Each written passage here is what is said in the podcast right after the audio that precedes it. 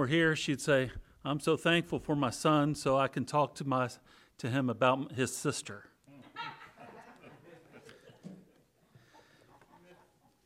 Okay. So you turn to Philippians chapter 1, and uh, that, was, that was about my mom. Uh, you know, my, my dad provided a lot of sermon material for, for me and my brother. And, uh, uh and, he, and even though he's dead, he still liveth, you know, he still speaketh. Uh, I'm going to tell you something that you might not have known about my dad. Uh, few people ever knew that he was a coon hunter. Brother Jim, did you ever go coon hunting with Dad? No, yeah. Did you ever go coon? Did you? Did you, Lloyd, go coon hunting with Dad? Yeah, I knew you went uh, uh, deer hunting, and uh, when and he was so enthusiastic. Everybody knew Dad was a coon hunter, and uh, and whenever I was a grown child, I didn't know anything about it. I just knew that he was all excited about it, and and come Friday night, he and his his uh, partner get together and they get dogs together. And finally, I, he, was, he decided I was old enough to go along with him. And I went in, and about 30 minutes into it, I had had enough. you know, it was cold and wet, and we'd, we'd always get lost. And, and it was an arduous, just like walking forever for a little, little child, little five year old boy, you know. And, and we get lost, and I mean, really lost. And uh, uh, get out on, on, a, on one of those roads, and finally find a road. we were thankful to find a road, and we would just walk and walk until we, if we didn't know where we were, he would stop and until when we'd come to a house, he would stop. And there we were, you know, group of men and, and dogs and shotguns, and go knock on the door and say, "We're we're coon hunters. We're lost." And uh, I don't know how in the world.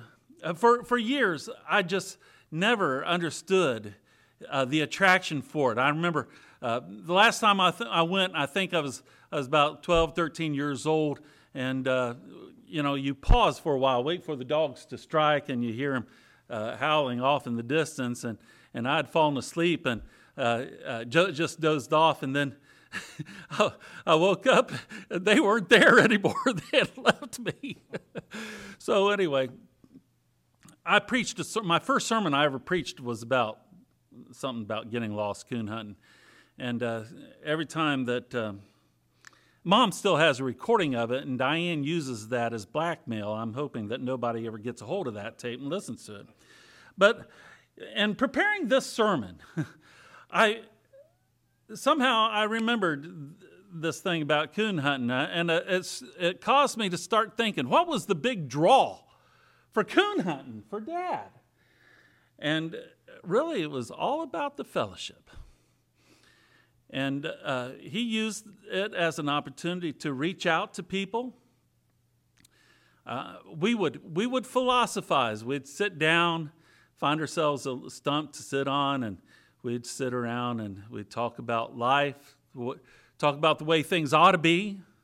Well, we philosophized. We didn't, we, didn't use, we didn't say we're philosophers, but that's what we were doing. And he would, my dad would reach out to unbelievers and include them in this fellowship that he had. Now, uh, he was, he was, I would say that he was a Christian apologist. Now, he probably wouldn't use that term, but he was advocating and promoting the gospel here. And, and maybe he didn't have, you know, all the tact in the world, all the the, the, the uh, kinds of persuasive abilities to say, to use the right, just the right word. I mean, my, my, back when Angie and I were dating, we had broken up and we came down to Bible college, and Angie bravely went up and introduced herself, and Dad said, "Oh, you was the one who was trying to get into our family." but people knew his heart, and he could say things really bluntly, but he knew when people heard him, they knew that, that, uh, that he had a sincere concern for them. And years later, you know, when we had the funeral here, there were people that I just thought they were just regular church church people, and they come up to me and said, "Your dad was the reason why I came, who got me back in church, or your dad was one who first introduced the Lord to me." And so he used this passion of his to, uh, to include people in, into it so that he, he, he, was, he was willing to share a little bit of the journey with him as a fellowship. Brother Mark sent me his, his uh, chapter that he's reading with me, and he dared to share a part of his journey with, with him. And I'm privileged to have read that and, and uh, uh, I don't know, partner with him maybe a little bit, give him feedback. And it's a fellowship that we have. And so, in light of this, I'm going to read the entirety of Philippians chapter 1. Okay? Now, I'm going to read the whole first chapter, and I want you to understand that one verse leads to the next verse. It's a story that's, that's unfolding here. So I'm going to read Philippians chapter 1. Paul and Timotheus, the servants of Jesus Christ, to all the saints. Let me back up here. I'm going to emphasize a few things here. Paul and Timothy to the servants of Jesus Christ, to all the saints in Christ Jesus, which are at Philippi with the bishops and deacons. Grace be unto you and peace from God and Father and from Lord Jesus Christ. I thank my God upon every remembrance of you, always in every prayer, prayer of mine for you all, making requests with joy for your fellowship in the gospel from the first day until now, being confident of this, that he who which began a good work in you will perform it until the day of Jesus Christ. Even as it is meet for me to think of this, uh, of you all, because you hear all those alls in there? You reckon there were some people there at Philippi who got on Paul's nerves? but he's sincere about it. Verse 7 Even as it is meet for me to think this of you all, because I have you in my heart, inasmuch as both in my bonds and in the defense and confirmation of the gospel, ye all are partakers of my grace.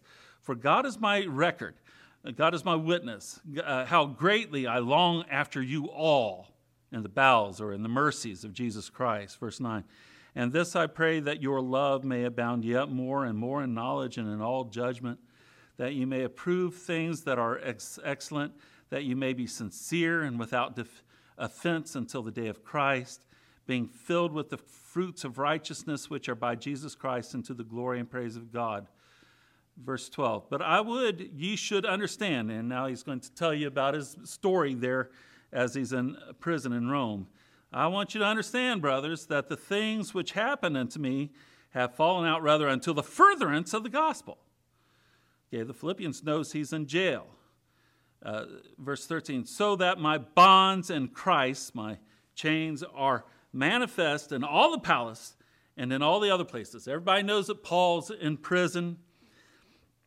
Verse 14, and many of the brethren and the Lord, waxing confident by my bonds, are much more bold to speak the word without fear. So instead of Paul being in prison and persecuted, instead of everybody getting fearful, they see Paul's example and they're emboldened to preach the gospel.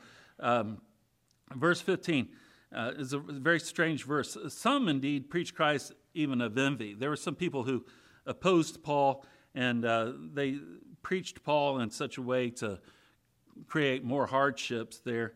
Uh, verse 16 The one preached Christ out of contention, not sincerely supposing to add affliction to my bonds. Verse 17 But the other out of love, knowing I am set for the defense of the gospel. I'm here because of the gospel. Verse 18 What then? He said, It doesn't matter. Verse 18 What then? Notwithstanding every way, whether in pretense or in truth, Christ is pre- preached, and I therein do rejoice, yea, and I will rejoice. So, what he's saying here, so look, doesn't matter if, if I'm suffering more or what. It doesn't matter. The important thing is that Christ is getting preached. Verse 19 For I know that this shall turn to my salvation through your prayer and the supply of the Spirit of Jesus Christ.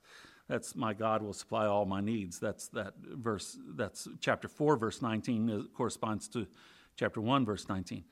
Uh, according to my earnest expectation and my hope, that in nothing I shall be ashamed, that with all boldness as always, so now, so also Christ will be magnified in my body, whether it be by life or by death.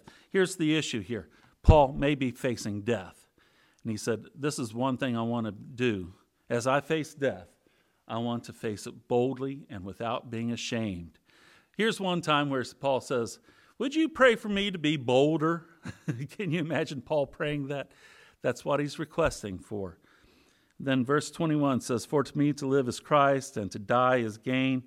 But if I live in the flesh, this is the fruit of my labor. Yet what shall I choose? I, I don't know. For I'm in a strait betwixt two, having a desire to depart and be with Christ, which is far better. Nevertheless, to abide in the flesh is more needful for you. You all need me to continue to be here. In verse 25, and having this confidence, I know that I shall abide and continue with you all, you all, for the furtherance and joy of, of faith that your rejoicing may be abundant in Jesus Christ for me by coming to you and again. Now, verse 27 kind of turn, turns the corner here. At verse 27, he says, Look, I don't know how it's going to turn out. I think, it, I think it's going to turn out good, but it doesn't matter. He said, Only whether I die, whether I live, this one thing, only let your conversation, or another uh, more modern way to say, only let the, your conduct of life be as it becometh the gospel of Christ, that whether I come and see you or else be absent, I may hear of your affairs, that ye stand fast in one spirit, with one mind, striving together for the faith of the gospel, and in nothing terrified by your adversaries, which is to them an evident token of perdition, but to you of salvation, and that from God.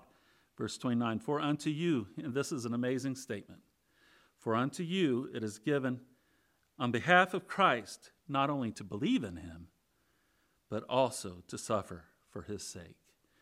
There's that verse that says, You are privileged to suffer for Christ's sake, having, seen, having the same conflict which you saw in me, and now here to be in me. So I don't know what you think about the fellowship of coon hunting, but what about this fellowship that Paul speaks of here at Philippi. This is the fellowship of the king, the king's fellowship. Um, and, you know, all my sermons are kind of long and convoluted and have a lot of moving parts, but here it's, it's real simple. Here, this fellowship is a partnership. This fellowship is a partnership in the gospel. This fellowship is a partnership in Christ's gospel. And that's the essence of what, what I'm uh, wanting to share with you today. And so we have here this, this fellowship is a partnership, it's a sharing. Um, my, uh, my, my grandfather was an old man when my dad was born. uh, he was, my grandfather was born in 1889. He uh, served in World War I, and, and uh, his dad was a young man. And well, my grandfather is old World War I buddies came over and visited. And uh, dad told me, he said, the old veteran said to his dad, No one will understand what we went through together. And so, fellowship is something that we go through together. Uh, look at verse, uh, verse 30. Again, having the same conflict. The Greek word is the word agon. Do you know any English words that start off with the word with, with the letters agon? agony, agonize. It's a great struggle that you share together. And my grandfather and his war buddies, they had this great struggle together. And it was a fellowship that, we, that they shared together. Uh, and, as, uh, and so we have this fellowship, you and I, brothers and sisters in Christ, we have this fellowship together and it's a struggle and it's hard. And uh, it's so easy to say, I don't, I don't deserve to have to go through this, you know? It's so easy to say that.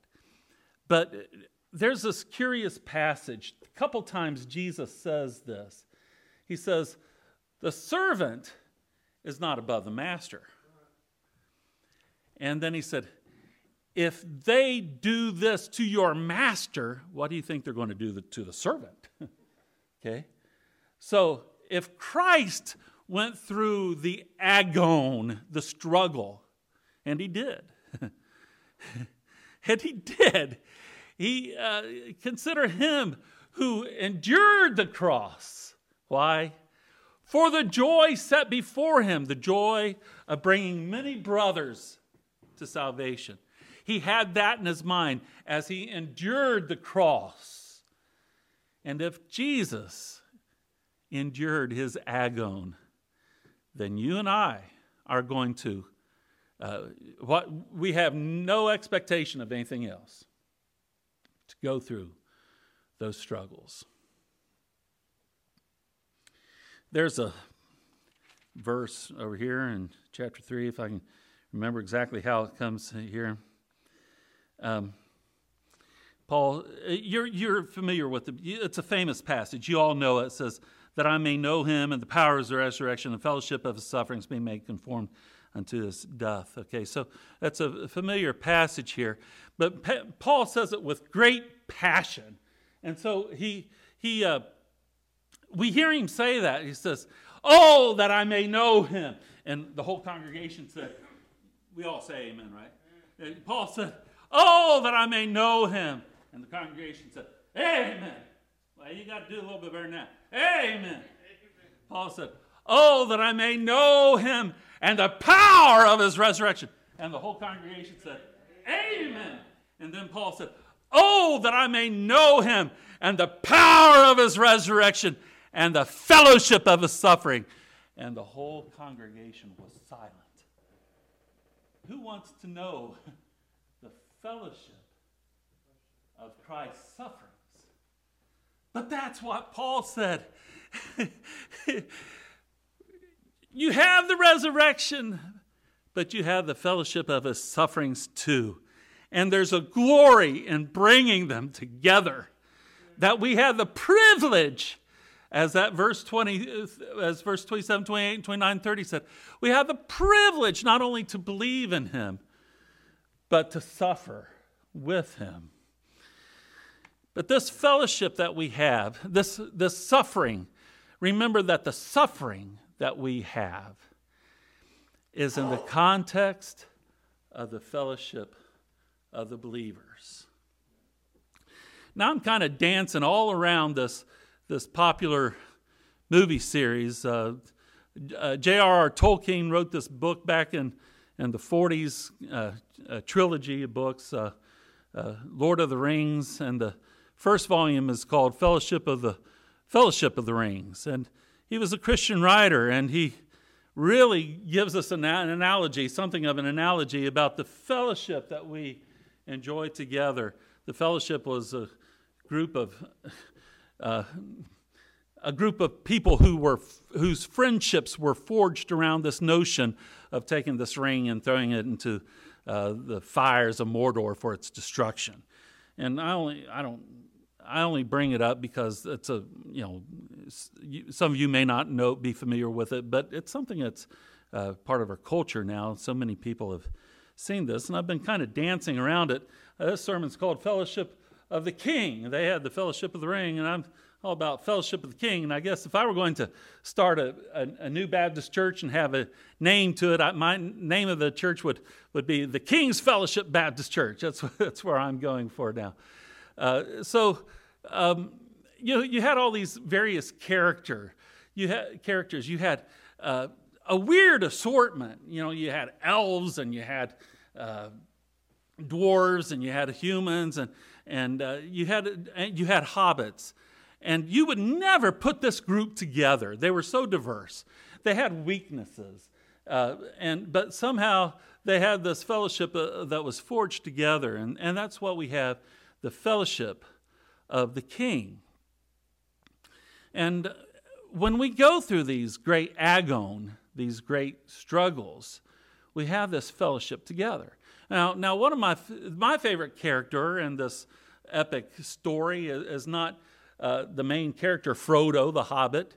It's not Aragorn, the king. The uh, it's not it's not Legolas, the wise and fine refu- uh, refined elf. It's it's this uh, Hobbit named Samwise Gamgee, and uh, the and the reason why it's, is because he was the encourager. And uh, so the Samwise and Frodo, the main character, having this conversation after they've made this big long journey and they've done this and that and the other. They've managed to get this far, and uh, the question is Do you think that, that uh, there'll be songs written about uh, the great hero- heroics that we've been through? And uh, Frodo said, Well, yes, of course, we're going to have stories written about us. And, and Samwise said, Yeah, about how Frodo was so uh, uh, strong and, and uh, wise about doing all these things. And Frodo said, No, no, you're missing one of the main characters, Samwise. Samwise said, Well, who? And Frodo said, Well, you. And Samwise was kind of hurt because he thought that he was just joking, because he, he viewed himself so as having such a bit part, a no, a know nothing part in this great saga. And then Frodo said, Frodo would not have gotten very far without Samwise. And your pastor will not get very far without the encourager. It's easy to be a pastor, isn't it? Brother Jim, you ever get discouraged? You know, some burdens that pastors bear are so hard to carry, heavy. It goes down and it affects the whole family. But this is a fellowship. The struggles we go through is in the fellowship. And some of you folks need to be the encourager, not just of the pastor, but of anyone who goes through difficult th- times. And you think about it. We're so different here today. I mean, my, everybody knows how weird my sister is, right? Yeah. Okay, we're, we're different, right? Okay, we're different. You and I are different. How in the world would you and I ever get paired up? Right. Me being nice and skinny. Brother Jim, how in the world did you and I get paired up? God calls people. He called those uh, in the story. It's the Hobbit. These these as a class of people, they were not brave. They were they were uh, kind of uh, uh, self-centered. You know, you had to have your uh, uh, first breakfast, second breakfast, elevensies, and all these. You have to have all the food all the time. You and all you do is just sit around and have a life of joy. they were not very adventurous. at one point, the Hobbit says, "If I take one more step." I will have gone further away from home than I've ever done before. And there's people in the church said, Well, I've never gotten up and said anything in front of a group of people before. I don't know if I could do that. And then God calls in our weaknesses, God calls us. 15 years ago, did you have any notion that God was, maybe you did, calling you to preach?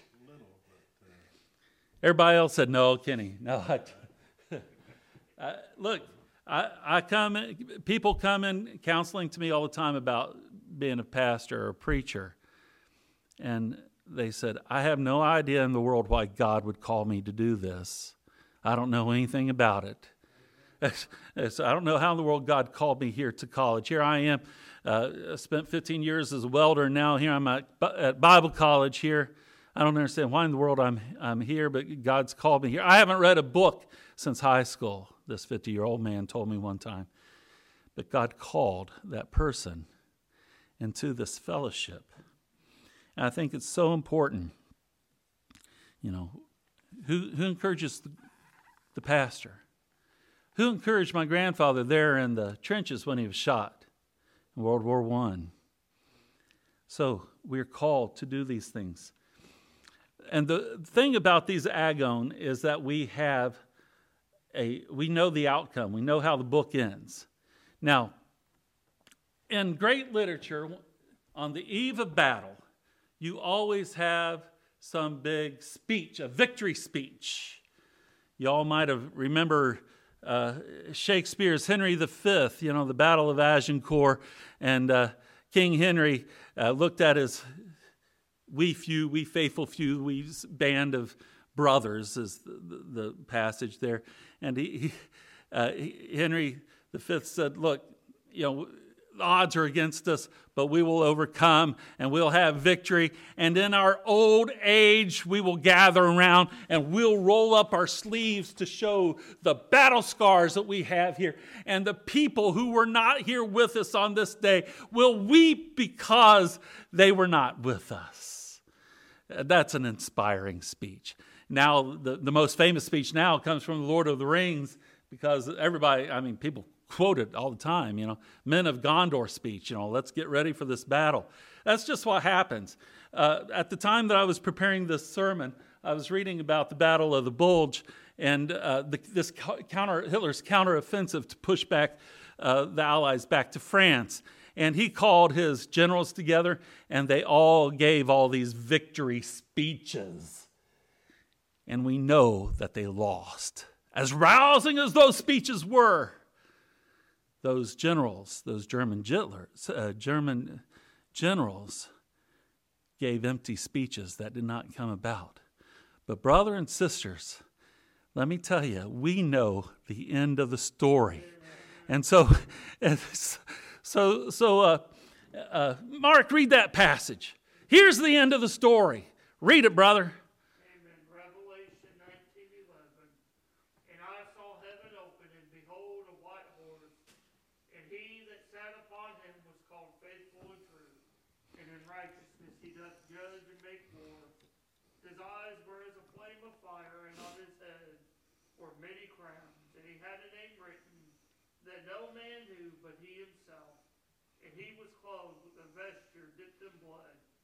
His name is called the Word of God.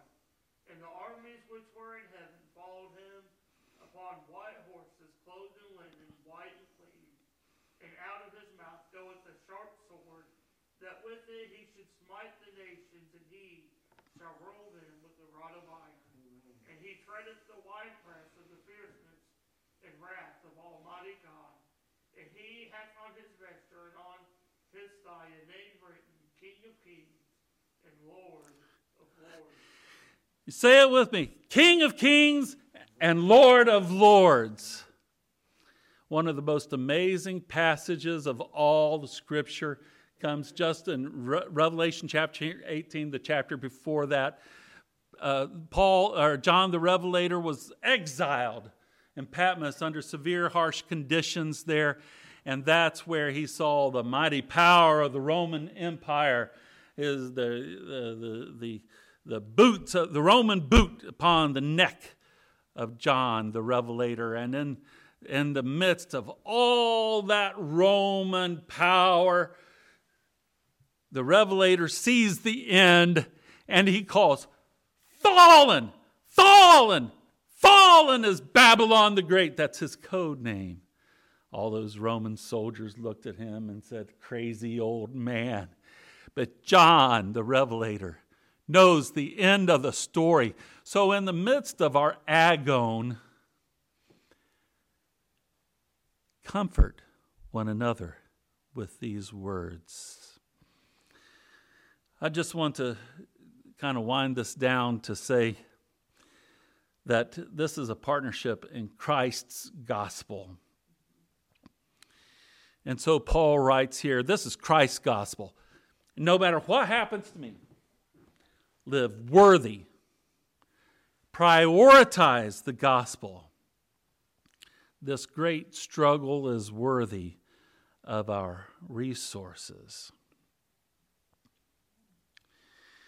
This is Christ's gospel. We have a good old time watching football and we see their Ohio State University there, got the football, and all their players are trying so hard to push the ball this way. the other team trying to push the ball this way. And millions of dollars is spent on this game. Hours and hours of practice. And whenever they're out on the field, those players have one thing in, mind move that ball that direction. And, you know, it's a microcosm of World War One where you had all these trench lines and my grandfather and his men trying so hard to push the lines on the map this side, this way. But this is Christ's gospel, and it, deser- it deserves, it's worthy of everything that you have. And, you know, some of us have misplaced priorities. Uh, you know, dad really loved coon hunting. And there on Christmas Eve, when mom and dad were first married, dad went. dad went coon hunting left mom alone on Christmas Eve. And she never let him forget about how his priorities were wrong. Some of us have our priorities wrong. I'm not talking about dad here because he had his priorities right. Maybe not about coon hunting, but he had his priorities right. And that's why we put of all of our labor, our dear money into this, into this fellowship. That's why we reach out to neighbor here, neighbor here. Yeah, they're different from us or whatever, but we do everything. This is not about pouring yourself into Kenny's church or into the property here. This is all about Christ's gospel, and it's worth everything that we have here. So live worthy of the gospel of Christ. Prioritize this fellowship. Engage in the great struggle. Put your head in and lean forward and push. It's worthy of our resources because, brothers and sisters, this is the fellowship of the King.